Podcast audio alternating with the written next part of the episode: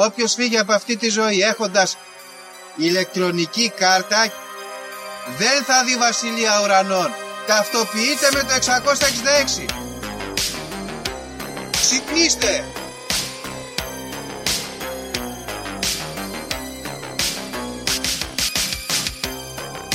Αν διαβάζεις το σπίτι τα σύμπαντα είναι άπειρα. Εγώ σου λέω είναι 7. Γιατί; Γιατί αυτές είναι οι γνώσεις μου. Βαριά με τη συζήτηση για το αν είναι επίπεδο. Είναι επίπεδο τελείωσε. Και όπως πιστεύει το αντίθετο δεν το συζητάμε.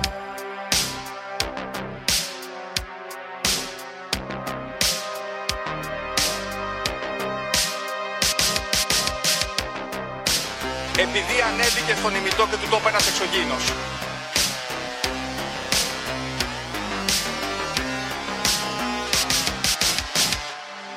Πραγματική ιστορία κύριε Υπουργέ. Πραγματική ιστορία κύριε Υπουργέ. Πραγματική ιστορία κύριε Υπουργέ. Φίλες και φίλοι της Λέση των Συνωμοσιών, καλώς ήρθατε σε ένα ακόμα επεισόδιο. Είμαι ο Δήμος και όπως πάντα μαζί μου ο φίλος μου ο Γιώργος.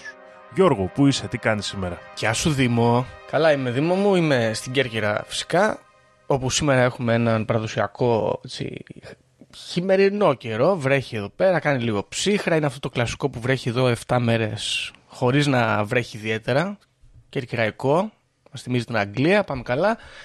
Και εσύ έμαθα, μάζεψες τις ελιές σου και πήγες στην Αθήνα. Επέστρεψα, σωστά; επέστρεψα στην Αθήνα. Σήμερα, Γιώργο, θα πούμε να θυμηθούμε Ναι. τη Λαϊκή Σοφία. Αγία Βαρβάρα μίλησε και Σάβας απεκρίθη. Αγιο Νικόλας έρχεται με χιόνια φορτωμένος. Δεν τα βλέπουμε βέβαια τα χιόνια, αλλά έτσι λέει. Της Αγίας Βαρβάρας σήμερα που γράφουμε. Κυριακή 4 Δεκεμβρίου. Χρόνια πολλά στις Βαρβάρες. Σωστά, σωστά. Χρόνια πολλά στο κορίτσι που ισχυρίζεται ότι τα έχει μαζί μου, που είναι το δεύτερο της όνομα. Σωστό, μπράβο. Χρόνια πολλά, μπράβο, το ξέχασα. Μπράβο, μπράβο. μπράβο. Ναι. Ε, κοίταξε, εσείς δεν βλέπετε τα χιόνια. Εμείς που είμαστε ωραία επαρχία, κοιτάμε απέναντι στα βουνά της Αλβανίας και βλέπουμε τα χιόνια. Μπούμ, πώς σου φάνηκε. Μπράβο, πολύ καλό. Ωραίο. Λοιπόν, τώρα είναι η ώρα που λέμε τα νέα της εβδομάδας. Πριν πούμε τα νέα της εβδομάδας, να πούμε κάτι άλλο, Δήμο μου. Ωραία. Γιατί ήταν αυτός ο καιρός όπου το Spotify μας αποκαλύπτει τα νούμερα που έχει εισπράξει μετά την παρακολούθηση που μας κάνει. Σωστά. Σωστά, σωστά. Λοιπόν, και επειδή δεν μας ακολουθούν όλοι στα social media που έχουμε βγάλει τη σχετική ανακοίνωση, παιδιά, θέλουμε να πούμε ότι τα νούμερα ήταν ανέλπιστα καλά. Ευχαριστούμε πάρα πολύ. Το συγκλονιστικό δεν θα πούμε τώρα να κουράσουμε με, με αριθμούς και τέτοια, αλλά να πούμε όμως ότι το συγκλονιστικό που προκύπτει από τα νούμερα είναι ότι είμαστε πάρα πολύ ψηλά, σύμφωνα με το Spotify παγκοσμίως, στη διαδραστικότητα του κοινού. Έτσι, στο πόσο πολλοί μας έχουν κάνει share, στο πόσο μας ακολουθούν και αυτό λοιπόν που βγαίνει ως αποτέλεσμα είναι ότι ε, φίλοι ακροατές, θα φτιάξουμε ένα γκρουπάκι, το έλεγα και στο Δήμο, Conspiracy Club Hooligans, γιατί έχουμε πολύ φανατικό κοινό. Ευχαριστούμε πάρα πολύ και του χρόνου. Πραγματικά ευχαριστούμε πολύ και εμείς κάνουμε τη δουλειά μας εδώ πέρα, εννοείται συνεχίζουμε, αλλά ευχαριστούμε και τον κόσμο που επιλέγει να μας ακούει και το ξέρουμε, εγώ το ξέρω προσωπικά, έχω γνωρίσει και πολύ κόσμο, ότι οι άνθρωποι που ακούνε Conspiracy Club είναι μεγάλα αλάνια και αλάνισες Σωστό. και έχει κρυθεί αυτό, έχει κρυθεί. Έχει κρυθεί. Μπράβο, μάγκες. Ευχαριστούμε πολύ. Οπότε, ξέρετε, πατήστε κουμπάκι, καμπανάκι, like, subscribe, comment, άισπυρίδωνε να φύγουμε να πάμε στο φεγγάρι. Το είπαμε, το είπαμε, Γιώργο, είπαμε. φτάσαμε 88 επεισόδια. Είδες, δεν περίμενα τα 100. Λοιπόν, ε, τέλεια. Να πούμε όμως τα νέα της εβδομάδας, γιατί παιδιά αυτή η εβδομάδα ήταν hot. Hot εβδομάδα. Και Δήμο που έχεις πολλά, για, για πες κανένα νέο. λοιπόν, εγώ θα ξεκινήσω με ένα νέο από τη μακρινή Βραζιλία, Ω, όπου έχει γίνει τώρα εκεί, έχουν γίνει εκλογές που έχασε ο Μπολσονάρο και κέρδισε ο Λούλα κλπ. ναι. Και έγινε κάτι πάρα πολύ ωραίο, γιατί μαζεύτηκαν οι, κάποιοι υποστηρικτές του Μπολσονάρου, οι οποίοι αφού γκρίνιαξαν στην αρχή και ζήτησαν από το στρατό να επέμβει, δεν επενεύει τελικά λα- διάφορα τέτοια, λέει εδώ το άρθρο ότι έβαζαν τα κινητά στα κεφάλια τους και κάνανε σήματα με το flash, μπας και επέμβουν οι εξωγήινοι και τους σώσουν. Ό,τι μπορεί ο καθένας Δήμο. Ό,τι μπορεί και όπου μπορείτε να ζητήσετε βοήθεια, δεν ξέρετε ποτέ. Δεν ξέρεις Δεν ξέρετε ποτέ. Ναι, είστε τη λύση και τα λοιπά. Καλό αισθέτηκα από την άλλη. Μπράβο στη Βραζιλία. Ναι, ναι, ναι. Πολύ ενδιαφέρον. Δεν ήρθε κάποιος τελικά όμως. Ακόμα όχι, ακόμα όχι δυστυχώς από τις πληροφορίες που έχουμε. Ναι, Ή δεν ήρθε και δεν τον είδαμε. Ναι, Δεν ξέρω. θα δει ξανά, θα δούμε. Ε, πα- εγώ έχω να πω σε σχέση με τις εκλογές της Βραζιλίας ότι αυτός ο καινούριο υποψήφιος που έκλαιγε στην τηλεόραση και έλεγε άμα έχουν όλοι οι Βραζιλιάνοι να φάνε ένα πιάτο φαΐ και τέτοια. Τι μέτρια aesthetic είναι αυτά τώρα; Ο προηγούμενος έμπαινε μέσα, έλεγε γκόμενες, τανκς από εδώ από εκεί. Top G που λέμε. Μπολσονάρο φοροαπαλλαγές στους ποδοσφαιριστάς για να βγαίνουν να λένε πόσο ωραίος τύπος είναι. Ήταν καλή περίπτωση ο Μπολσονάρο, παιδιά, μην το βλέπετε έτσι. λοιπόν, ευτυχώς δεν ψηφίζω στη Βραζιλία. Επόμενο, επόμενο, πάμε. Λοιπόν, άλλο ένα μεγάλο ζήτημα που έχει γίνει, Γιώργο, δεν ξέρω αν το προσεξες είναι με την εταιρεία μόδα στην Balenciaga, Α, μας τα, έχουν, μας τα έχουν κάνει τούμπανα με την Παλαισιάκα. Για πες. που βγαίνουν εδώ, βγάλανε λέει εκεί κάτι αρκουδάκια με κάτι μποντάζ, BDSM καταστάσεις εκεί με, μαζί με κάτι παιδάκια. Α, το είδα. Έχει γίνει ένας χαμούλης εκεί πέρα και επίσης τώρα σκάνε και εκτός από αυτά που κάνουν φετίχ έτσι με ανήλικα βγαίνουν και σατανιστικά σύμβολα μέσα και γενικά γίνεται χαμός από αυτές τις συζητήσεις. Δεν ξέρω τι παίζει εκεί πέρα. Η μουσα του οίκου, η Kim Kardashian, αποστασιοποιήθηκε. Okay. Πήρε αποστάσεις από αυτές τις επιλογές. Δεν ξέρουμε τι παίζει εκεί πέρα παραπάνω. Γενικά είναι ενδιαφέρον το ζήτημα. Mm. Ε, δεν έχω... ξέρω αν άκουσες εσύ κάτι παραπάνω. Δεν το άκουσα. Αυτό. Ε, είδα δηλαδή αυτό το πράγμα, αλλά να σου πω, γιατί είδα και παλαιότερα, θυμάμαι να βλέπω δηλαδή, ότι η, η Nike έβγαλε κάτι σατανιστικά παπούτσια που προωθούσε ο Lil Nas X. Ναι, ναι, ναι, ναι. Ωραία. Χαμός και μαθα γιατί μέσα λέει στη όλα έχουν αίμα, κάτι περίεργα. Εκεί, διαβόλους τριβόλους. Και διάβαζα πριν, και δεν ξέρω, νομίζω δεν σου το είπα τόσο ώρα που συζητάγαμε, ότι είχαμε λέει 186% αύξηση στους σατανιστάς στη Μεγάλη Βρετανία μετά τον Brexit. Μήπως έχουμε κάποιο mm. κύμα σατανισμού εδώ πέρα, κάποιο είδους. Ε, δεν ξέρω. Υπόπτω. Υπόπτω, ναι. Υπόπτω, οπότε αν έχετε κάτι να μας ενημερώσετε. Ε, ε, έχουμε κι άλλο; Έχω κι άλλα νέα, ναι, φυσικα Ε, έχουμε ένα νέο που έπρεπε να το έχουμε πει την προηγούμενη εβδομάδα, αλλά δεν το αναφέραμε, το οποίο έχει να κάνει με, τους, με τα πρόβατα αυτά. Α, που κάνανε κύκλους. Ακριβώς. Στη, στη, στο κομμάτι της Μογγολίας που βρίσκεται εντός της Κίνας, όπου ένας Κινέζος βοσκός παρατήρησε αυτή την ασυνήθιστη συμπεριφορά μέσα από τις κάμερες παρακολούθησης που είχε για τα πρόβατα και τα οποία κάνανε ένα τέλειο κύκλο γυρνούσαν γύρω-γύρω και επίσης να αναφέρουμε εδώ ότι αυτός είχε πολλούς στάβλους, πρόκειται για μια μεγάλη μονάδα έτσι, εκτροφής ε, προβάτων και ο συγκεκριμένος στάβλος στον οποίο παρατηρήθηκαν τα προβλήματα είναι ο στάβλος υπαριθμών 13. Mm. Okay. Λοιπόν, το οποίο έχει κάποιους συμβολισμούς από πίσω. Ε, να πούμε τώρα εδώ ότι οι επιστήμονες ως κλασικοί οι συγκεκριμένοι μάλλον επιστήμονες, ε, κλασικοί παπαρολόγοι, βγαίνουν και λένε ότι τα πρόβατα είχαν στρες, Γιώργο. Ναι, στρες. Το κάνουν αυτό και είναι μια φυσιολογική συμπεριφορά. Ναι, εντάξει. Λέει άμα έχει στρες. Και εγώ έχω στρες, δεν κάνω για τον εαυτό μου, όμως εντάξει, μην υπερβάλλουμε. Δεν κρίνω εγώ, απλά είναι μια κλασική περίπτωση τώρα. Το συζητούσαμε και με φίλους όταν είχα πάει στη Δανία. Γενικά τα προβλήματα του σύγχρονου κόσμου είναι το στρες. Όλα στρε. Έχεις στρες, πάρε ένα μήνα άδεια, Mm. Ευτυχώς που δεν είμαι εγώ στη Δανία, συνέχεια στρες θα είχα. Ωραία. Ωραία. Τελικά τι έχουν τα πρόβατα; Έχουν επιποθεί διάφορα από περίεργους ιούς, βακτήρια, οτιδήποτε. Υπάρχει μια θεωρία, πιο πονηρή, η οποία λέει ότι μελετώνται πράγματα απομακρυσμένης διαχείρισης ζωντανών οργανισμών. Τύπου σαν αυτά του MK Ultra. Σαν MK Ultra, ε. Πονηρό. Τι είναι, ε, μυστική πράκτορ πρόβατα, πονηρό. Sleeper agent πρόβατα. Ναι, μ' αρέσει. Ωραία. Ε, ναι, αυτό ήταν τη προηγούμενη εβδομάδα, όντως το ξεχάσαμε κακώς. Αλλά υπήρχε follow-up τώρα, λέει, γιατί νομίζω η απάντηση των επιστημόνων βγήκε πρόσφατα. Ναι, ναι, ναι, ναι, είναι πολύ πρόσφατη. Ε, ε Έχεις κι άλλο; Έχω άλλο ένα. Θες να προπεί εσύ κάποια πρώτα και να. Το ναι, πω τελευταίο αυτό. Θέλω, θέλω να πω. Υπάρχει ένα πάρα πολύ καλό. Μπορεί να είναι και το ίδιο με αυτό που θες να πεις εσύ, γιατί το συζητάγαμε στο chat πρόσφατα. Ε, Φίλες και φίλοι, κυκλοφορεί στο διαδίκτυο, αλλά είναι λίγο, λίγο δύσκολο να το βρεις. Εντάξει, δεν είναι πολύ δύσκολο, αλλά anyway μια τρομερή συνέντευξη που έδωσε ο Kanye E. Ye West στον Alex Jones στο Infowars. Λοιπόν, εντάξει, όλοι ξέρουμε ποιος είναι ο Kanye West, υποθέτω. Ο Alex Jones, για όποιον δεν γνωρίζει, κακός, είναι ο συγκλονιστικά καλός δημοσιογράφος της Αμερικής που ασχολείται με συνωμοσιολογικά ζητήματα. Αυτός έχει φάει μπαν από όλα τα social media, οπότε τη συνέντευξη θα τη βρείτε στο site του, infowars.com αν δεν κάνω λάθος. Εκεί πήγε λοιπόν ο, ο Kanye West, ντυμένος με φοβερό αισθέτη και φορούσε ένα μαύρο πράγμα σαν προφυλακτικό όλος, με κάτι ζύπερ στα μάτια και στο στόμα κλειστά, και έλεγε κάτι τρομερά. Την είδες στη συνέντευξη, Δημό; Την είδα, την είδα, ναι. Πολύ υλικό, πολύ υλικό. Είναι top content, full ψυχεδέλεια, μόνο ναρκωτικά.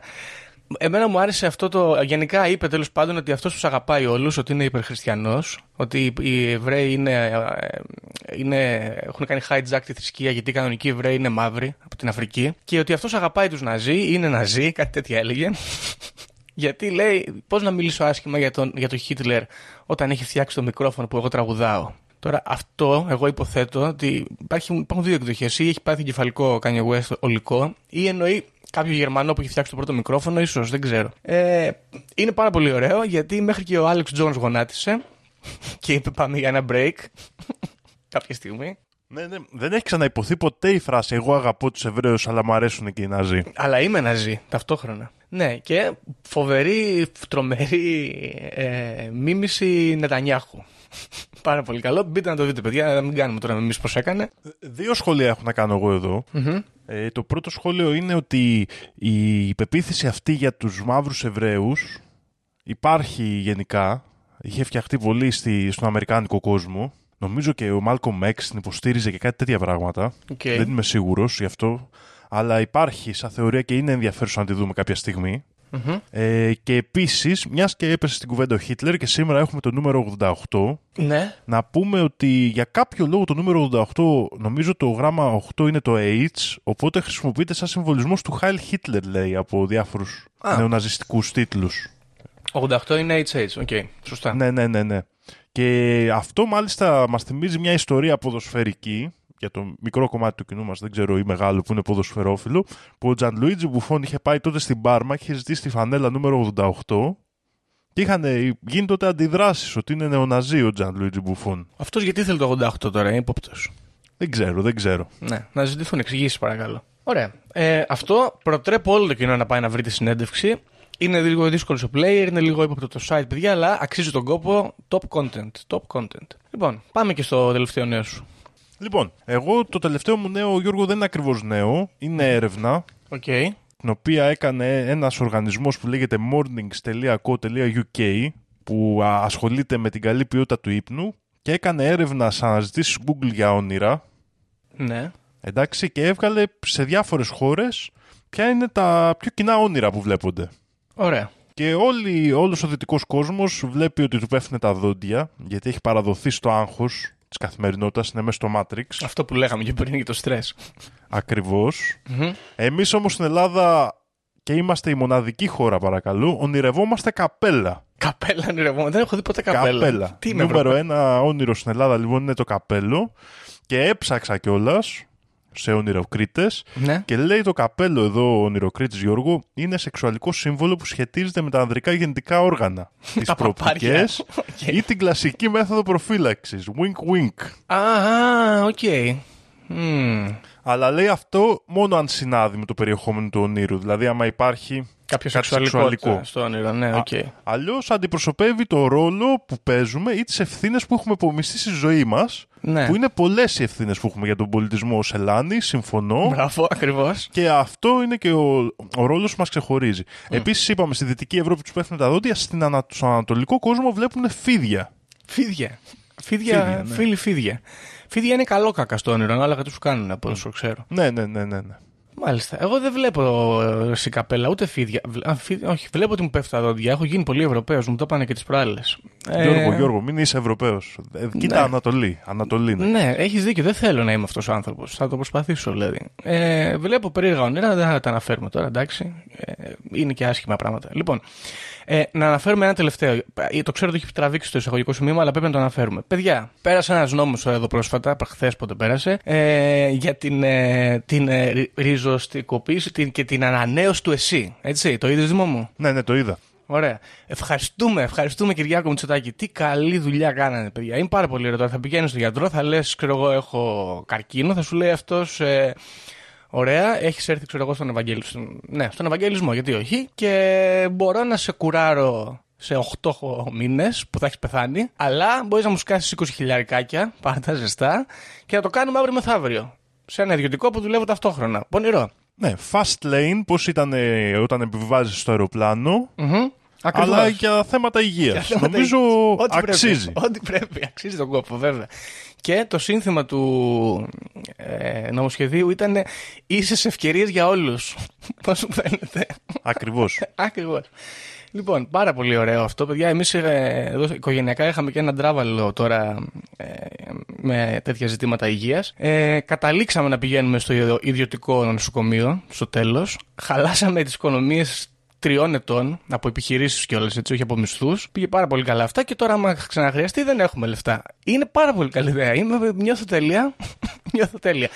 Ε, μπράβο. Να πούμε όμως επίσης, γιατί αυτό, εκεί θέλω να καταλήξω. Ποιος ήταν Δήμο ο αρχιτέκτονας του ΕΣΥ στη χώρα Ποιος μας; ήταν Γιώργο. Ήταν ο κύριος Γεννηματάς Δήμο. Ωραία. Τι ήταν ο κύριος Γεννηματάς Δήμο; Το δεξί χέρι Πασόκ. του Αντρέα Παπαντρέου και μεγάλο κεφάλι στο Πασόκ Δήμο. Εννοείται.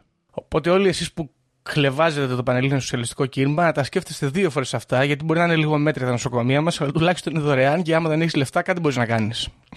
Έτσι. Λοιπόν, Ε, τώρα πλέον ε, θα γίνει όχι γιατί ξέρεις τώρα αυτά υπάρχει και αυτή η επιλογή μπορούμε να πάρουμε ακόμα λιγότερους γιατρούς στο ΕΣΥ όπως είναι η μόδα των τελευταίων χρόνων ήδη από το 2011 Ναι. αυτοί που είναι μέσα οι καψεροί να πλη- παίρνουν τίποτα και να δουλεύουν όλη μέρα σαν τα σκυλιά για 700.000 περιστατικά ωραία πράγμα Ωραία, ωραία. πράγμα Πολύ καλό είναι αυτό. Α, Και μιας και το ανέφερες, υπάρχει μέσα, για να, σ- να σε ενημερώσω δηλαδή, υπάρχει ρύθμιση ειδική για να πάρουμε και άλλους γιατρούς Δήμο μου, αλλά δεν θα τους προσλαμβάνουμε κανονικά. Θα τους παίρνουμε τύπου σε θέλουμε εδώ για ένα μήνα. Ψήνεσαι. Και αυτό είναι διπλό, είναι πονηρό, γιατί και μειώνεται τα ποσοστά ανεργίας έτσι, ανάλογα πότε μετράς. Ε, έξυπνο. Ε, και βρίσκει και ο κόσμος δουλίτσα να πάρει ένα πιάτο φαΐ. Ε. Ωραία, να πηγαίνει- Ακριβώς. Να σπουδάζει 25 χρόνια και μετά να σου λένε θα δουλεύεις τρεις μήνες το χρόνο. Πονηρό. όπως λέει και το τραγουδάκι στη γειτονιά σκοτώσανε και άλλο συμβασιούχο Μπράβο. Λοιπόν, αυτά. Και τώρα, Δήμο, εγώ είχα ετοιμάσει εχθές προχθές να μιλήσουμε σήμερα για ένα ζήτημα το οποίο μας είχε στείλει ένας φίλος ακροατής, το οποίο είναι και μουσικό και είναι και ελληνικό σε μια του έκφανση. Αλλά χθες με τραμπουκίσαν και μου είπαν ότι θέλουν να έρθουν καλεσμένοι σε αυτό το επεισόδιο κάποιοι φίλοι, οπότε χθες το βράδυ αργά άλλαξα το θέμα, ξενύχτησα λίγο, έκανα έρευνα, πολύ ψυχεδέλεια έπαθα γιατί είχε φτάσει η ώρα 3 το βράδυ 4 και έβλεπα ντοκιμαντέρ και διάβαζα εδώ και ένιωσα ότι έχω πάθει λίγο ομάδα ε. Θα δούμε το αποτέλεσμα, θα το δούμε. Και μιας και αναφέραμε και τον Kanye West και τους ε, Αμερικάνους, ε, Αφρικανούς Εβραίους, συγγνώμη, θα μιλήσουμε για μια θρησκεία σήμερα. Κάποιος θα την ονόμαζε και καλτ, δεν είναι ακριβώς καλτ όμως. Ε, θα μπορούσε να είναι και επεισόδιο για το κόλπο γκρόσο γιατί πρόκειται για μια καλή μπίζνα. Και λέω σήμερα να μιλήσουμε λίγο για τη μυθολογία και διάφορες εκφάνσεις και στο τέλος θα κολλήσουμε και μια συνωμοσία όπου αφορά την εκκλησία των Μορμόνων. Ωραία. Α, Γιώργο, πολύ ενδιαφέρον, ναι. Later Day Saint Movement, αλλιώς γνωστό. Later Day Saint Movement γιατί είναι το κίνημα αυτό που περιμένει την άφηξη, τη δεύτερη άφηξη του Χριστού στη γη. Λοιπόν, ο ιδρυτής αυτής της ιστορίας Δήμο δεν είναι άλλος από τον φοβερό Joseph Smith. Ο Joseph Smith ήταν ε, ένας νεαρός άνθρωπος ο οποίος γεννήθηκε το 1805 παλαιά, πολύ παλαιά συγκεκριμένα μετακόμισε με τους γονείς τους σε πολύ μικρή ηλικία στη Δυτική Νέα Υόρκη και μην φαντάζεστε τώρα ουρανοξύσεις και τέτοια, 1805 έτσι μιλάμε για πρώιμες καταστάσεις και από πολύ μικρή ηλικία, τύπου 14 ετών, είχε ένα, ένα πάθος, ένα χόμπι ας πούμε, να γυρνάει σε διάφορα μέρη της εξοχής, δάση και βουνά και λαγκάδια και να ψάχνει να βρίσκει κοιμήλια θαμμένα Ινδιάνικα. Το κάνανε από ό,τι διάβασα πάρα πολύ αυτό οι νεολαίοι εκείνης τη εποχής. Ψάχναν να βρουν θησαυρούς ουσιαστικά. Μήπως και βγάλουν και κάνουν ένα, κάνα χατζηλίκι, ας πούμε. Τα πουλάγανε έπειτα. Λοιπόν, αυτός ψάχνει, ψάχνει, ψάχνει και κάποια στιγμή ισχυρίζεται ότι το 1823 του παρουσιάστη ένας άγγελος Δήμο. Και το όνομα του αγγέλου αυτού ήταν Μαρόνι. Και δεν είναι Ιταλός μαφιόζος, αλλά είναι άγγελος. Ο Μαρόνι λοιπόν είπε στον ε, Τζόζεφ Σμιθ ότι υπάρχει ένας ε, λόφος κοντά στο σπίτι του, λέγεται Χιλ Καμόρα, και του υπέδειξε ένα μέρος να πάει να σκάψει για να βρει το βιβλίο του Θεού, ουσιαστικά. Κάποιες χρυσές πλάκες, οι οποίες εμπερίχαν μέσα τις διδαχές του Θεού. Πήγε ο Τζόζεφ Σμιθ, έσκαψε και βρήκε ένα χρυσό βιβλίο, κάποιες χρυσές πλάκες τέλος πάντων, δεμένες μεταξύ τους, τις οποίες αυτός μπορούσε να διαβάσει περίπου, αλλά δεν του επιτρέπονταν να τις πάρει από το σημείο αυτό. Ωραία. Το 1827 ξαναεμφανίζεται ο Άγγελος και του λέει Τζόζεφ Σμιθ, ήρθε η ώρα, μπορείς να πας πάλι πίσω στο λόφο αυτό και να πάρεις τις πλάκες να τις πάρεις σπίτι σου. Και ο Τζόζεφ πήγε και πήρε τις πλάκες σπίτι του και μαζί με τις πλάκες βρήκε και κάποια ιερά κοιμήλια δήμο. Βρήκε δύο πέτρες, ονόματι Ιουρίμ και Νουμίν, με τις οποίες αυτές πέτρες τις συνδύαζε και μπορούσε να μεταφράζει τις πλάκες και τα σημεία που δεν μπορούσε να διαβάσει αλλιώς. Και βρήκε και ένα ξύφος δήμο. Το ξύφος Λαμπίν. Ωραία. Ναι. Ο Τζόζεφ Σμιθ ισχυρίζεται ότι η γλώσσα στην οποία ήταν γραμμένες οι πλάκες την ονόμασε Reformed Egyptian. Ωραία, προωθημένο. Ήταν δηλαδή ιερογλυφικά. Ήταν κάπως σαν ιερογλυφικά, ναι. Σαν, ε, έχεις δει ποτέ ε, απεικόνιση ας πούμε, του Νεκρονόμικον που έχει κάτι περίεργες γραμμές, κάτι τελείες, κάτι τέτοια. Κάπως έτσι Ναι, το, ναι, ναι, το ναι. καταλαβαίνω εγώ. Λοιπόν, ο Τζόζεφ Σμιθ έχει αυτά τα βιβλία σπίτι του και εκτός από αυτόν υπάρχουν ε, αυτόπτες μάρτυρες και το αυτόπτης μάρτυρες παίζει πολύ στην Εκκλησία των Μορμόνων. Συγκεκριμένα τρία άτομα, ο Όλιβερ Κάουντερι, ο Μάρτιν Χάρις και ο Ντέιβιτ Βίτμερ, οι οποίοι ισχυρίστηκαν ότι είχαν δει και αυτοί τις πλάκες. Ταυτόχρονα εμφανίστηκαν άλλα 8 άτομα λίγο αργότερα, οι οποίοι είπαν ότι είδαν και τα βιβλία και τα άλλα αντικείμενα. Τώρα, οι κακεντρεχείς λένε ότι και τα 8 αυτά άτομα ήταν ε, μέλη της οικογένειας του Τζόζεφ Σμιθ ή εμπορικοί τους συνεργάτες. Ωραία. Ο Τζόζεφ Σμιθ με τη βοήθεια αυτών των δύο πετρών μεταφράζει τα βιβλία και γράφει το βιβλίο των Μορμόνων. Ο ίδιος ισχυρίζεται λοιπόν ότι είναι απεσταλμένο, είναι μάλλον χρησμένος προφήτης και ιστορικός του Θεού. Ο Θεός, να πούμε σε αυτό το σημείο, γιατί θα τον αναφέρουμε συχνά, λέγεται Ελ- Ελοχήμ. Και ξεκινάει να προσιτιλίζει κόσμο σε αυτή τη θρησκεία. Τα πράγματα πάνε καλά, Δήμο, και μαζεύεται αρκετός κοσμάκης. Αυτό το, αυτή, αυτός ο εύκολος προσελητισμός στηρίζεται στο γεγονός ότι υπήρχαν διάφορες ομάδες πριν τον Τζόζεφ Σμιθ, οι οποίες ήταν πολύ κοντά σε αυτά τα πράγματα που έκανε ο Τζόζεφ Σμιθ και στις, στις ιδέες του. Ε, υπήρχαν ομάδες τύπου που κάνανε πράγματα σαν σεάνς, υπήρχαν ομάδες οι οποίες στηρίζανε ε, διάφορα από τα ε, δόγματα που υιοθέτησε ο Τζόζεφ Σμιθ στο μορμονισμό, όπως η πολυγαμία και μάλλον αυτός τα είχε, οι- οι κακεντρεχείς μάλλον λένε, ότι αυτός είχε σκανάρει τη φάση και επέλεξε τι ήταν αυτά τα οποία θα πιάνανε και τα προσάρτησε στη θρησκεία του. Λοιπόν, θα μιλήσουμε τώρα, αφού εδραιώσαμε το πώς συνέβη ο μορμονισμός, θα μιλήσουμε λίγο για την πορεία των μορμόνων, θα μιλήσουμε έπειτα λίγο για την κοσμολογία και μετά θα πούμε και τη σύγχρονη εκδοχή της. Ωραία. Ο Τζόζεφ Σμιθ λοιπόν, ε, αφού κάνει αυτή την πρώτη εύκολη φασούλα και μαζεύει τον πρώτο κόσμο, αποφασίζει ότι δεν χωράμε εδώ που είμαστε στην Δυτική Νέα Υόρκη και καλό είναι να σηκωθούμε να φύγουμε. Φεύγουν δυτικά. Πηγαίνουν λοιπόν στο Kirtland, το Χάιο, το 1831 και μαζί με ένα μεγάλο αριθμό από προσελητισμένους, ο Τζόζεφ Σμιθ οργανώνει ομάδες ιεραποστολής και φεύγουν και πηγαίνουν σε διάφορα μέρη και κηρύττουν το λόγο των, των Μορμόνων. Φτιάχνει και ένα δεύτερο παρακλάδι από το Ohio στο Jackson County, Missouri και εκεί ο ίδιος ε, ανακοινώνει ότι θέλει να φτιάξει τη Νέα Ιερουσαλήμ, τη, μια πόλη που θα την ονόμαζε Ζάιον. Αυτό που συμβαίνει όμως είναι ότι το 1833 υπάρχει αρκετό, αρκετή μάλλον ε, ένταση μεταξύ των ε, απίκων μορμόνων και της πολιτείας αυτής. Γίνονται λοιπόν αρκετές ε, διαμάχες μεταξύ τους και η ιδέα αυτή της Zion ψουλεγκαταλείπεται. Και το 1836 τους ζητάνε να φύγουν. Και αυτοί επειδή είναι χριστιανοί και καλοί άνθρωποι δεν θέλουν να μπλέξουν με τη φάση και αποχωρούν. Ταξιδεύουν σε διάφορα μέρη και κάνουν διάφορες προσπάθειες και κάθε φορά δεν τα πολύ καταφέρνουν. Μέχρι που κάποια και μάλιστα αγοράζουν γη δήμο για να καταλάβεις, γιατί έχουν χρήματα. Κάποια στιγμή λοιπόν καταλήγουν στο Illinois. Και εκεί λοιπόν στο Illinois, σε ένα βαλτοτόπι, στις ε, όχθες του ποταμού Μισισίπη, φτιάχνουν μια πόλη την οποία ονομάζουν Ναούβο. Εκεί λοιπόν φτιάχνουν και τον πρώτο τους ναό. Η φάση πάει καλούτσικα, γιατί ουσιαστικά στο Illinois ε, η πόλη αυτή είναι αποκλειστικά μορμονική. Υπάρχουν μάλιστα και ε, διάφορες αναφορές για άτομα της Εκκλησίας των Μορμόνων οι οποίοι εκλέγονται σε πολιτικά αξιώματα και έτσι γίνεται πιο εύκολη φάση. Αυτό που συμβαίνει όμως είναι ότι ενώ τα πράγματα πηγαίνουν καλά και αρχίζουν να εκδίδουν βιβλία και να κάνουν μεγαλύτερες αποστολές, ε, ε, αποστολές αρχίζουν να δημιουργούνται τριβές μεταξύ των ντόπιων κατοίκων και των μορμόνων, αλλά και μεταξύ τους ενίοτε με τους πρόσφατα προσελητισμένους, γιατί υπάρχει σοβαρό πρόβλημα με την έννοια της πολυγαμίας. Ωραία. Δεν ψήνονται οι Αμερικάνοι με το γεγονός ότι ως μορμόνος εσύ μπορεί να έχεις 7 γυναίκες. Και αρχίζει να γίνεται πάλι μια ένταση.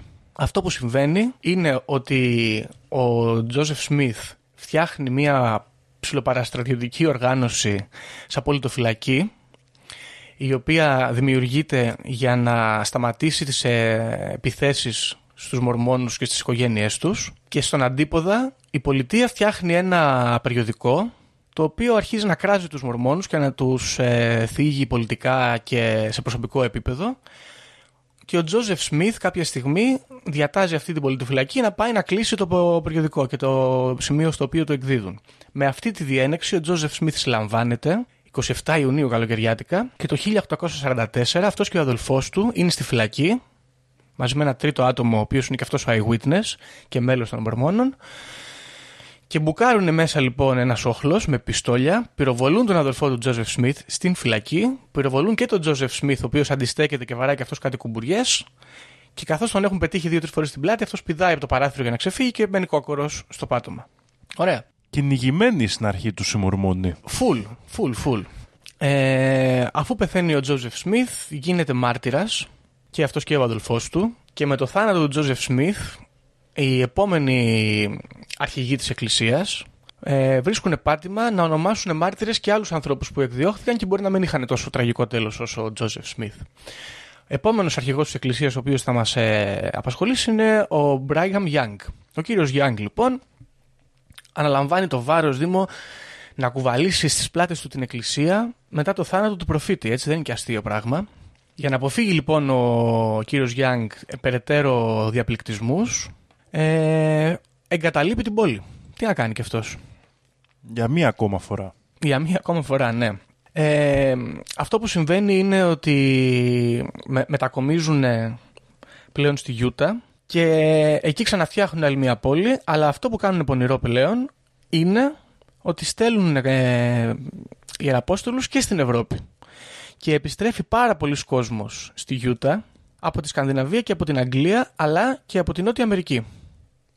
Ωραία. Για κάποιο λόγο, το οποίο δεν διευκρινίζεται και δεν ξέρω, αφού την αναλύσουμε τη θρησκεία, να δούμε πώς έχεις άποψη, ο προσιλητισμός στο μορμονισμό φαίνεται να πιάνει πάρα πολύ εύκολα.